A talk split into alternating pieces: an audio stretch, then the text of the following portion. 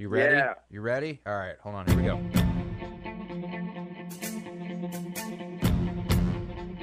What's going on, everyone? This is the My Aggie Nation podcast. On this week's episode, we'll take a look at our weekly series with Jay Arnold, breaking down the X's and O's of Aggie football. This week, we talk about what it's like to be a player during Open Week, and we look ahead to A&M's trip to South Carolina. Also, we'll hear from Ben Portnoy of the State newspaper, who will give a closer look at the Gamecocks and the Aggies matchup this weekend. So, without further ado, here is my conversation with Jay Arnold.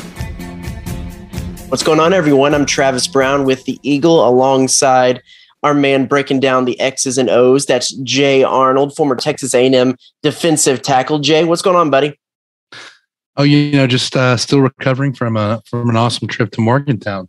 Yeah, let's start with that. I know you uh you had a little a little send Jay away fundraiser thing here and got to go to Morgantown. Uh, what what was that whole experience like? Yeah, it was a blast. I mean, so this just started with I looked at Texas A&M's schedule and saw their bye week and ran a Twitter poll and had uh, the internet basically send me to a random game and uh, West Virginia against Baylor was the one that won out, and so I flew up to to Pittsburgh uh, and then got a rental car and drove down to Morgantown to watch Baylor play in at West Virginia on a Thursday night. I mean, I, I saw pictures. You were like seeing the locker room. Like, what what was what was what what all did you get to see? What all did you get to experience while you were up there?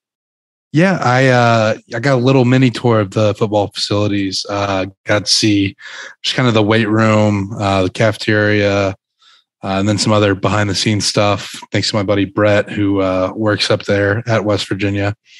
Uh, and then I got to on on, on the actual game day on Thursday. West Virginia has this little little tram system called the PRT. It stands for Personal Rapid Transit. Mm-hmm. So if you're not familiar with the West Virginia campus, it's divided up into the Evansdale and the downtown campuses, and that little tram kind of gets you between the two. Uh, so we got in there on on Thursday and, and rode that around, and that was kind of funny.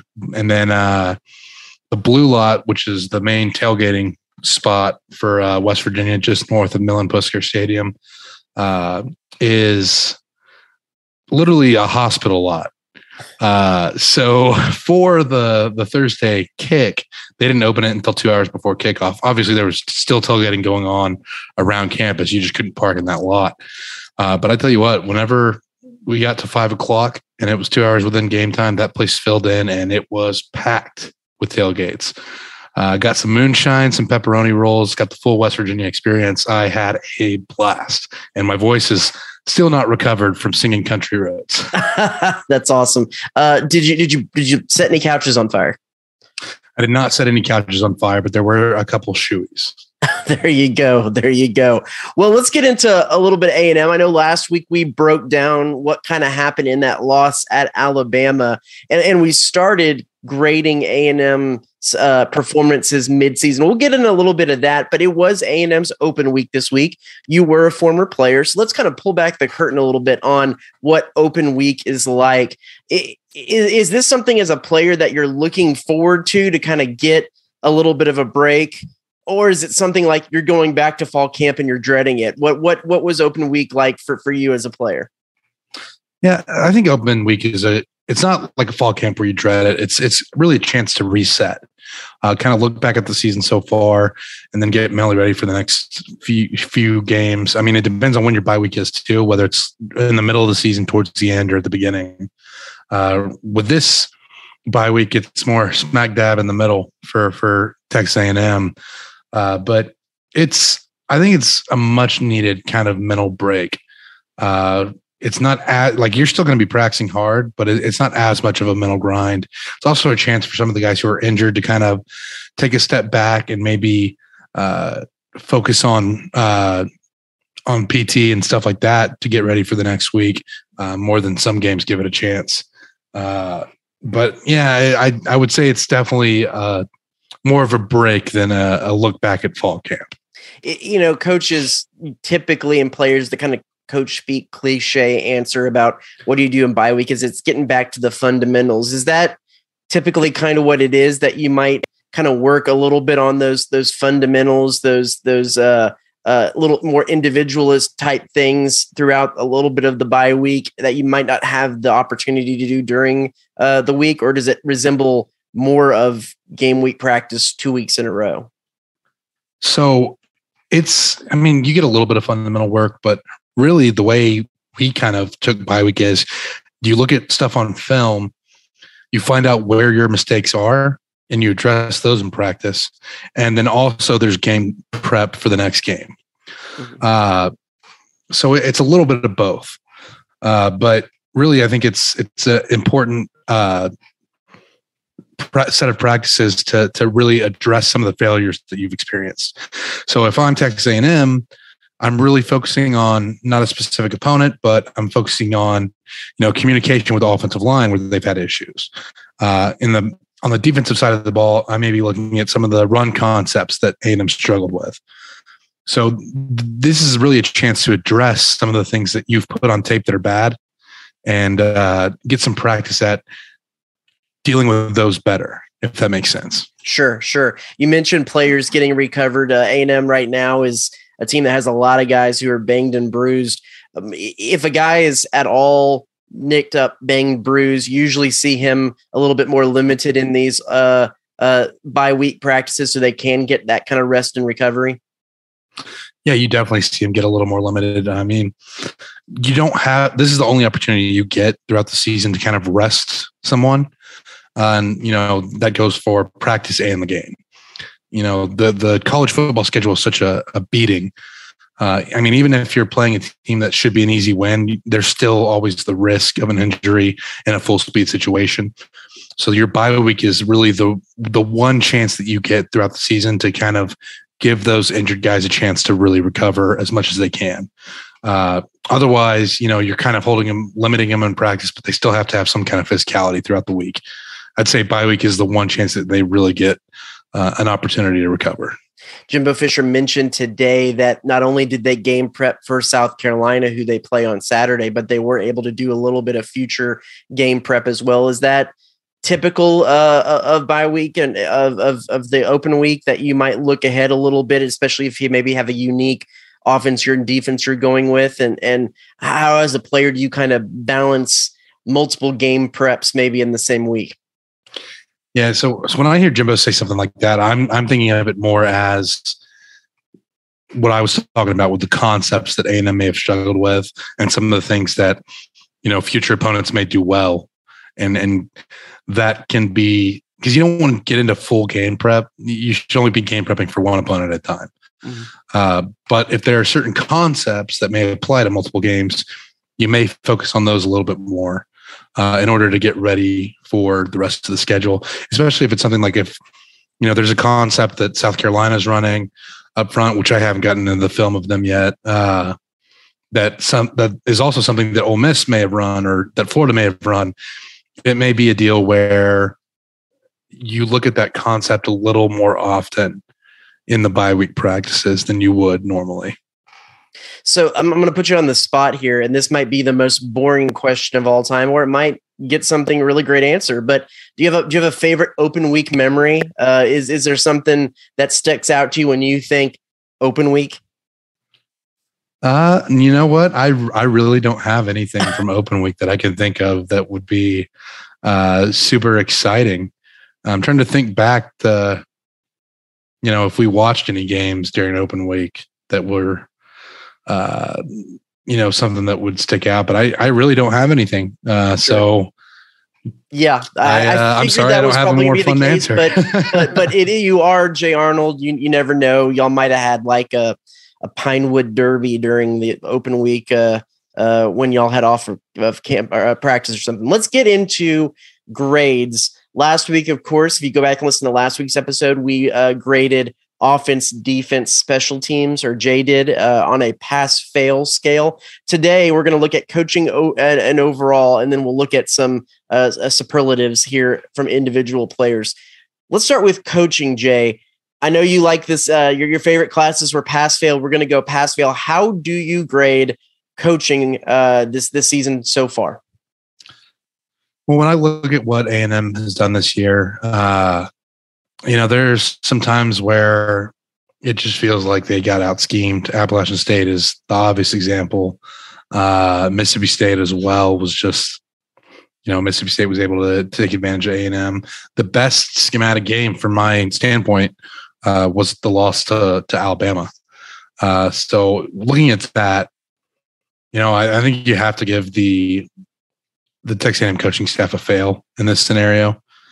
Uh, mostly because I mean, it's one thing. I mean, going into this, if you had told me that A&M was 500, I think I would have been okay with that. But the fashion that A&M ended up going 500 in with losses to App State, a one-sided loss to Mississippi State, I think that's not exactly what A&M fans had in mind. Uh, obviously, Miami didn't end up being as good as we expected preseason. Then Arkansas has had their struggles as well. Uh, but you know, there, there's chance to improve. We'll see. You know, the coaching staff I think has an opportunity uh, coming out of this bye week uh, with with a few good matchups ahead of them. I, I really do think the most difficult part of the schedule is behind, as far as uh, Arkansas, Mississippi State, Alabama but you still have a really tough matchup in Ole Miss, a Florida team who's who's decent, and then you know an Auburn team who may or may not be playing for their head coach. We'll see, and then LSU there at the end. Uh, but it's it's going to be interesting to see how the team reacts, uh, and if the coaching staff can get back above that failing grade in the second half of the season. I'm going to break this down a little bit more. I think everyone probably knows, and it's been well documented that that a lot of people aren't super happy with how Jimbo Fisher has called game on the offensive side of the ball. I think the one that is a little bit more maybe nuanced. I'm curious your take is is DJ Durkin and the defensive side of the ball. Um, it, taking let's let's let's cut out Jimbo's uh, offense. How do you grade DJ Durkin in the first half? I mean, I think it's part of the same issue. I think you have to give them a fail there. Uh, the Mississippi State game in particular was something that I was kind of disappointed in.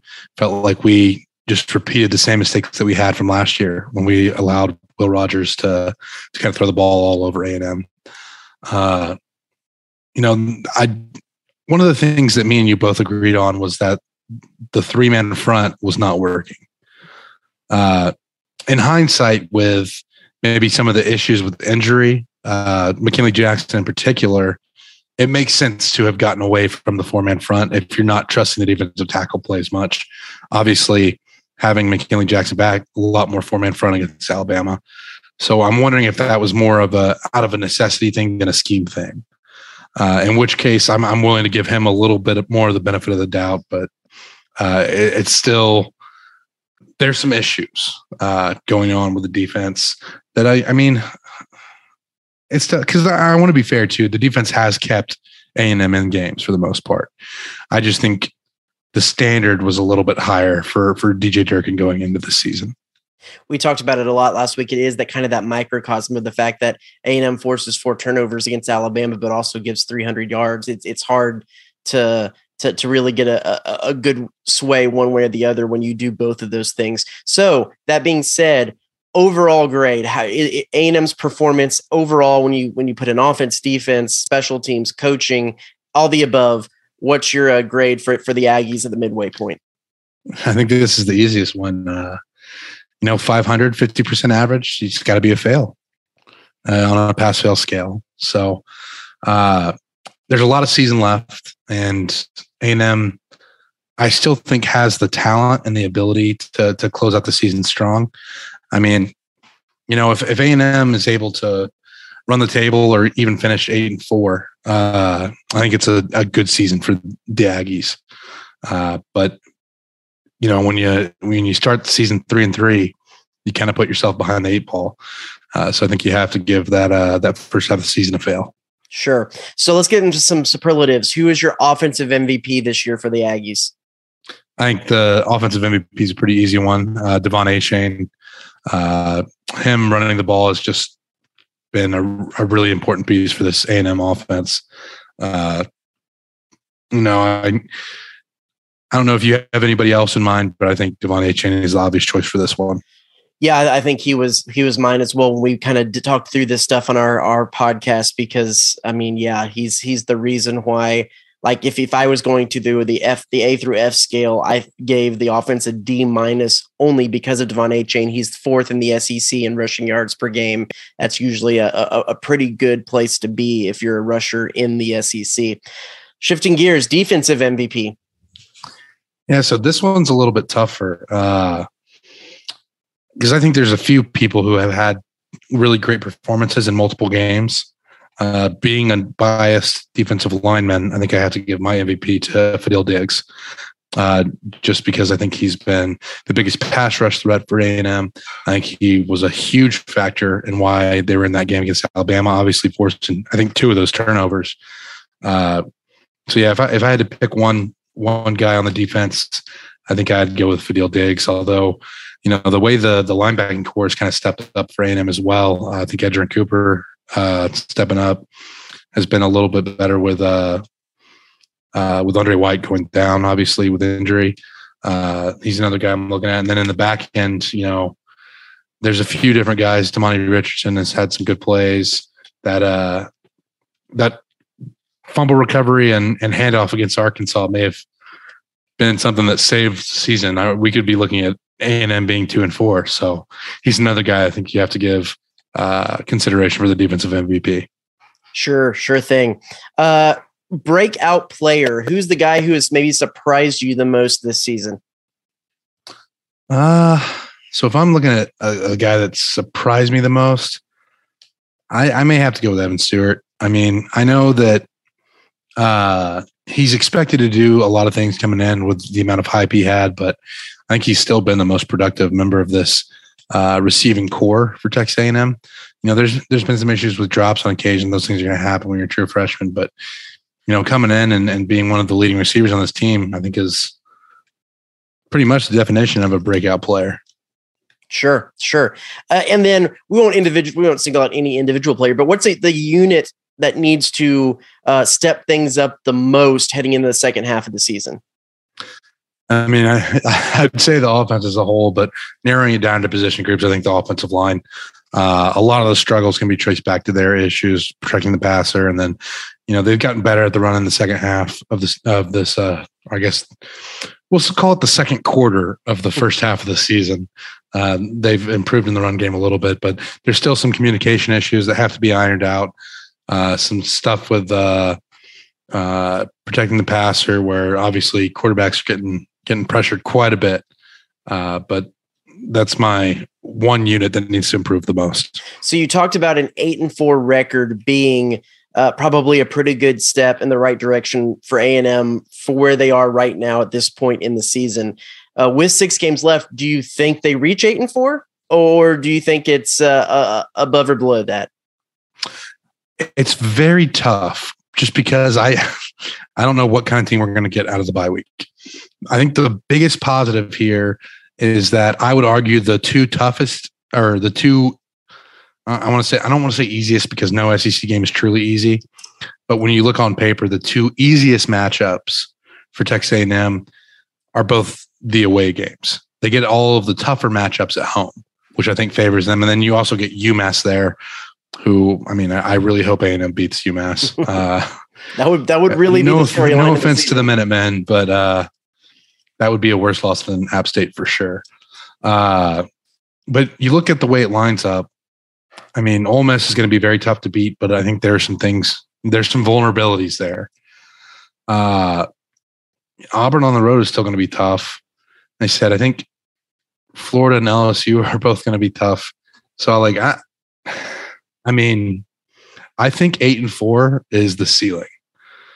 Uh, if we're being honest here, I don't see them running the table. I don't see them, you know, doing going nine and three after the start that they've had. I don't know which games are going to be those losses just because the team I feel like has a tendency to kind of play up to the level of competition. Uh, but you know, looking at this, I see eight and four is the the ceiling, and I mean, depending on how things go, it, it could get all the way down to six and six or five and seven even. So yeah. bowl bowl eligibility is something that A and M has to get to. Sure, sure. What what what which of these final games do you have circled the most? Which one are you the most excited about? Uh, I mean, UMass doesn't count. It, it has, yeah.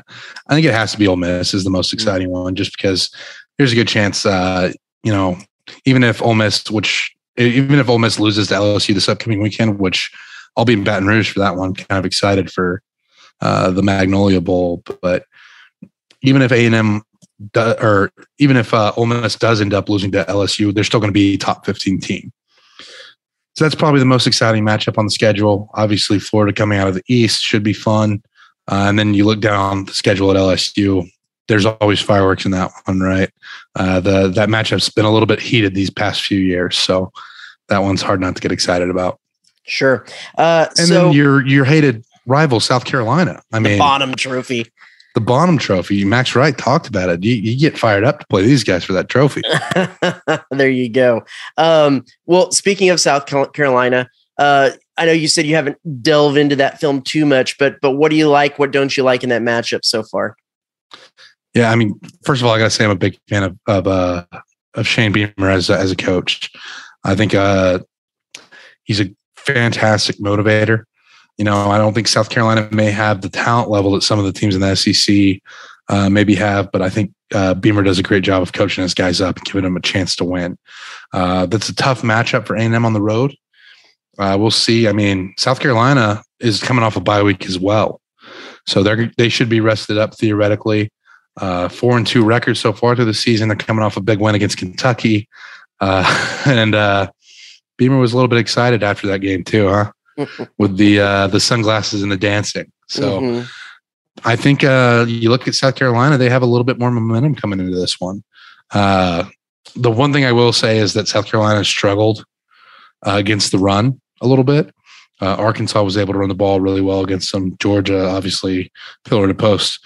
Uh, so we'll see what A and M is able to do. I think we have to see improvement out of the offense going into this one. This could be a pretty good litmus test for how the end of the season goes. Yeah, and uh, Spencer Rattler prone for some turnovers uh, here and there, and A and M is prone to getting some turnovers, so could be a big factor in that game as well. Jay, we close it out this way as always. What's your what's your pregame meal for South Carolina? Yeah, so the Carolinas are also a uh, part of the country that is known for their barbecue, right? Uh, I am probably going to go back to the whole hog here, but uh, mustard-based sauces are more of the thing for uh, for South Carolina. And you know what? I might throw in some fried chicken as well, just because we're playing the Gamecocks. There you go. There you go. He's Jay Arnold. He breaks down the X's and O's and the behind the scenes stuff of A&M and college football for us here at the Eagle. Be sure to follow him at Jay Arnold 85 on Twitter for all of his takes and uh, all of his pregame musings as A&M travels to South Carolina. Jay, thanks so much, buddy. Thanks for having me. I always enjoy it. Of course, and thanks y'all for uh, watching. We'll be back again next week with more from Jay. Thanks. Next, Robert Cessna and I talked to Ben Portnoy of the state about the upcoming Texas A&M and South Carolina matchup.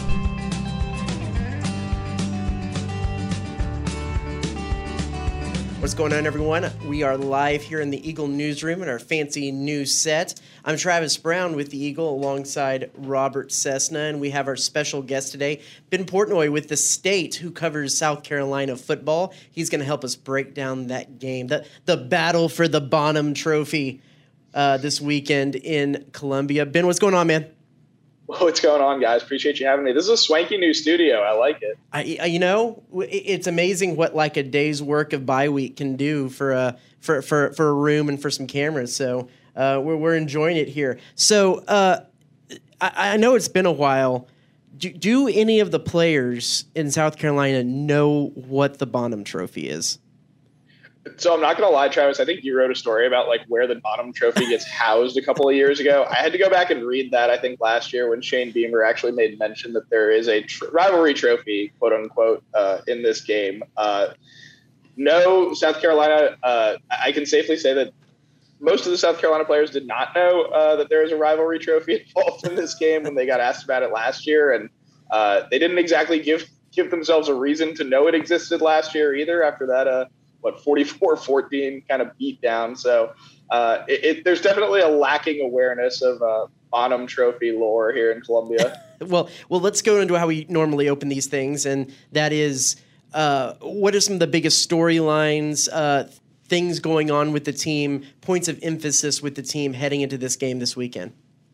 Yeah, I mean, South Carolina, I think feels like it's in a really good place as a program right now. Uh, they're four and two. They're coming off a bye week. They beat Kentucky two weeks ago in Lexington, obviously without Will Levis, but but still a really good defense. And Chris Rodriguez was was largely held in check. So I, I think that South Carolina's in a spot right now that this program, this team, uh, Shane Beamer as a whole, I mean, they feel pretty good about where they're at. This is about as good as you could have hoped uh, for the most part with starting the season with games against uh, Georgia, Arkansas, and, and Kentucky uh, through those first six. So I think that you know when you look at where this program was at a year ago, kind of hoping and scratching and clawing its way to six wins, and frankly, I think on paper was more like a team that probably should have won closer to three games. Uh, I, think folks are pretty excited. Um, things have been up and down, and there's been some some ruts for sure. Got blown out against Georgia, and, and sort of put on a made the Arkansas game closer at the end than maybe it was, but uh, South Carolina's shown some some promise the last three weeks, I think, and folks are pretty excited about where things are at right now. You know, we can all laugh about the Bonham Trophy, and we will, and we'll continue to do that as long as A and M plays South Carolina. But no laughing matter, I guess, would be to South Carolina players is losing to A and M every year. I mean, it's it's been long enough now that what what's what's the feeling? I mean, are they mad? Are they upset? They they they think it's an aberration, or what about they always? And some most of these games are not close. Yeah, it's been a it's become like the token talking point every year now when South Carolina plays A and M. Oh, do you guys feel any type of way about losing to A and M every time you played them, or you know what what do you feel like about is this the year that you beat A and M, right? You know all those things, and I think that Shane Beamer even joked about it today uh, when he got asked about it. He, he was like, "You asked me about this last year, and I think I said roughly the same things. Or are we just asking me again this year because we didn't win last year?" And, and, it was just one of those. So uh, I think that you know, I think folks. I, what I will say is, I think that you know, coming into this year, at least for me personally, like I circled this game. I thought it was going to be a more gettable game for South Carolina than than a lot of people did, and I think that that's sort of only become more and more so. I think that this is a game that South Carolina feels like it can win. Uh, Zacch Pickens, starting defensive tackle for South Carolina, even said today, uh, roughly said, uh, I'm paraphrasing, but basically said, you know, this is probably the best chance we've had to actually beat an A&M team since I've been here, and he's been here for four years now. So this will be his fourth year. So I, I, think that that speaks a lot to where South Carolina feels about where they're at right now and, and, what they could do on Saturday and, and sort of the, the product that we might see on the field on Saturday. You know, on the outside looking in, Spencer Rattler's numbers don't look that great to me. Has has his impact been more than maybe his numbers show me? Yeah, Spencer Rattler's been a really interesting case. And I, you know, I've kind of said this for a couple of weeks now. Is that his numbers don't really bear out how well he's played. I mean, he's I think what sixth in the SEC in passing right now. Uh, he, he, does have the eight interceptions. About four of those probably aren't his fault and were completely on receivers. So I think that like the surface level of looking at his numbers, like yeah, they don't look great, but I think that he's played a lot better than they might indicate. Uh, the, the, other side of that too is he's looked really good the last three weeks, and he hasn't been asked to do a ton. I mean, there's been moments where you know against Charlotte and uh, South Carolina State, where South Carolina was made mostly able to run the ball at will, and they leaned into that, and they didn't have to throw the ball 35 times. But uh, again, last week, I mean, he wasn't great in the first half against Kentucky. Looked a little erratic, had some happy feet, and then came back and came eight for ten. Came out eight for ten in the second half. I think complete racked up. I think about 130 of his 178 yards in that game, in the second half. I mean, he looked really, really sharp and really, really good. So I think that there's been spurts of it. And again, I like I don't think the numbers necessarily say the whole story, but I, I think it's been a little bit of what we expect from Spencer Rattler, right? Like there's some good, there's some bad there's a few wow throws that remind you why he was talked about as a possible Heisman candidate, uh, you know, a year or two years years ago. But I, I, think right now, like he has not been that kind of caliber player. But I, I, do think he's played better than his numbers might indicate, and I do think that South Carolina is a lot, a lot, a lot more stable at the quarterback position uh, right now than it was a year ago for sure. So year two of, of Shane Beamer in in South Carolina, H- have you seen? the the steps, the progression to where the program wants to be under him? Have you seen his his culture, his his system start to take root a little bit more in, in year two, or or uh, is it still a little bit of a question of how long that'll take to to integrate itself? Yeah, I think guys have gotten pretty behind Shane Beamer. I mean, the, the buy-in is there. At least it seems like it from you know my conversations and the surface level stuff that we hear, you know, in press conferences and things like that. I, I mean, this is a program that I think feels pretty good about where it is right now. I think players have bought into what Shane Beamer is selling, and I think that you know there's definitely sort of the, the the joke, I guess, is that Shane Beamer can be a little bit of a car salesman and kind of cheesy with the the uh, sunglasses and the backwards hats after the Kentucky game, and folks can get annoyed about that. But like, I think that's just kind of what South Carolina is, and, and it's it's fun and it's exciting. And I mean, look, like let's be real, this is a program that has lost a lot more than it's won during its time in the SEC, and I think that if you're a program like that, like you've got to do something different. I think Shane Beamer's done that. I think he's brought an excitement and energy and all those things, a positivity to the program that really was not there under Will Muschamp. And and I think that that's something that's been a big change and a big culture shift. And I think you've seen that with the guys that have come in that have been recruited by Beamer.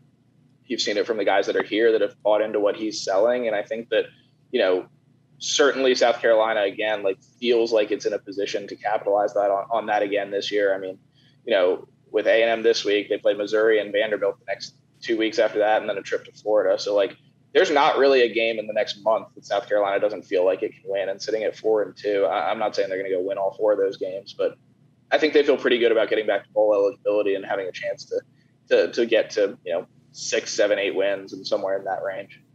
What about you know A and M struggles are well documented in offense. They're kind of surprised that they're not better than what they are. Uh, struggles the offensive line, quarterback. When I look at South Carolina stats, man, great uh, stats against passing, not so so great against rushing. How do you look at that that matchup? Do you feel that that's a big edge for South Carolina going into this game, or how do how do you feel about that? Yeah, it's definitely been a problem. I think that under Shane Beamer, South Carolina hasn't really been great against stopping the run. Uh, I think some of that the first few weeks were some injuries. I mean, South Carolina lost uh, starting defensive end and Jordan Strachan and starting middle linebacker and Mo Kaba in week two. And I think some of that was just adjusting. I mean, they, that was in the middle of a game against Arkansas, which can run the ball with the best of them.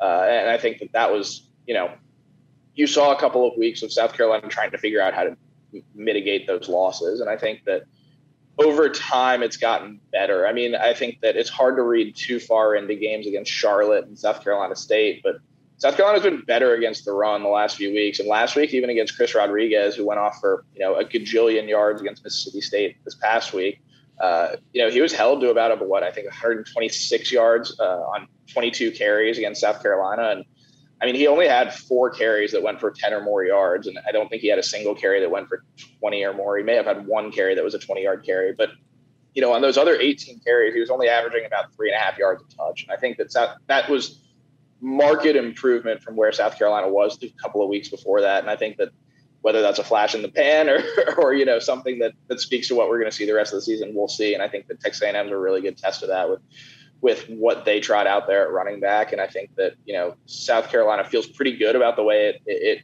game plan for Kentucky. And I think you're probably going to be see a pretty similar thing uh, against A&M this week. What about uh, South Carolina? Is one of those teams that hit the transfer portal really hard, I thought, and of course uh, Spencer Rattler was was the, the key. How those other transfers uh, panned out? Do you think that, that big plus for South Carolina going to the transfer portal or not? Yeah, I do. I mean, I think that Juice Wells, uh, Antwane Wells on the on the edge, a receiver, has been really, really good this year. I mean, he's probably been their best receiver, you know, throughout the season. Um, he's got some serious big play potential. He's fast as heck. Uh, he's a guy that'll beat you to the edge and, and just outrun you. Uh, and all of those things. So I think that he's the guy that's that came from James Madison and, and rewrote the record, record books there. Uh, was maybe a little bit of an under the radar guy as far as transfer portal guys go. You know, bring in a guy like Spencer Rattler, but he's been really, really good. Uh, Austin Stogner, who played at Oklahoma with Spencer, has been pretty good in spurts. Uh, he's had his moments. He caught his first touchdown pass at South Carolina a couple of weeks ago. Uh, he's looked better as they've gotten him more involved, and I think that's been a positive. And then Devonni Reed at safety has been a really big boost for them. I mean, this is a team that that lost an All American safety in Jaylan Foster from last year, a guy who kind of came out of nowhere, turned into an All American, and suddenly they needed to replace. And Devonni Reed came over from Central Michigan, where he was an All MAC guy there, and, and did some really nice things, and, and he's been pretty good since he got he's gotten to South Carolina. Now there's some guys that haven't quite flashed, whether because of injury or other it, guy being buried on the depth chart or whatever it might be. But for the most part, I feel, feel like South Carolina has gotten what it wanted out of its transfers, and it's had a pretty pretty high hit rate as far as the guys that it's brought in.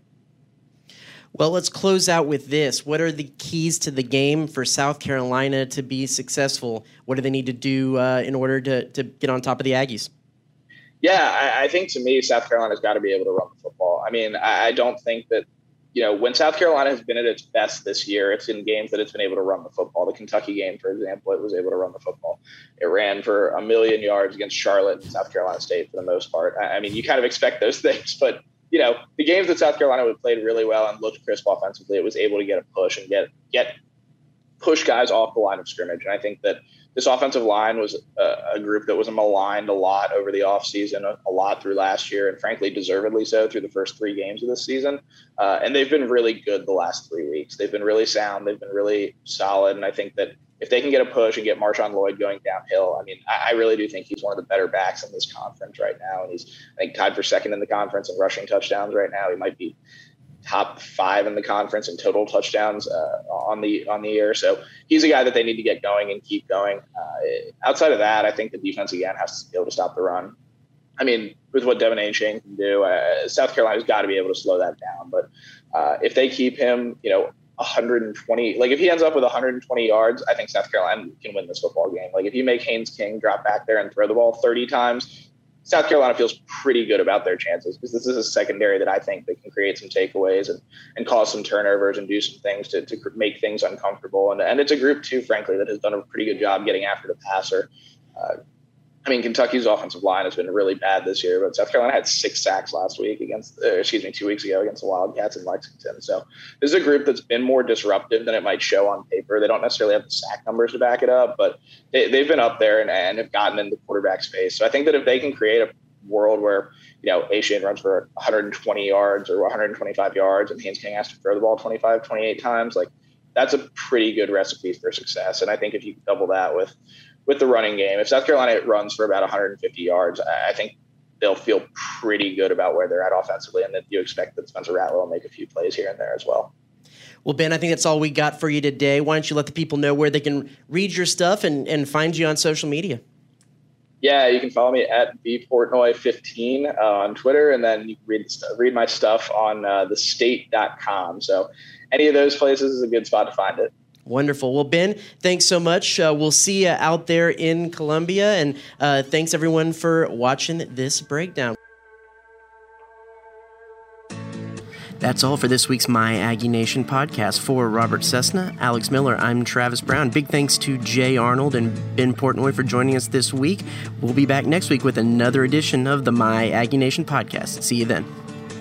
It seems like every day, everything just has a way, a way burst at the seams. But if we don't watch what we're doing, our hearts will get ruined by silly things. Good love ain't easy, girl, we know that's true. If we wanna keep it, we gotta watch everything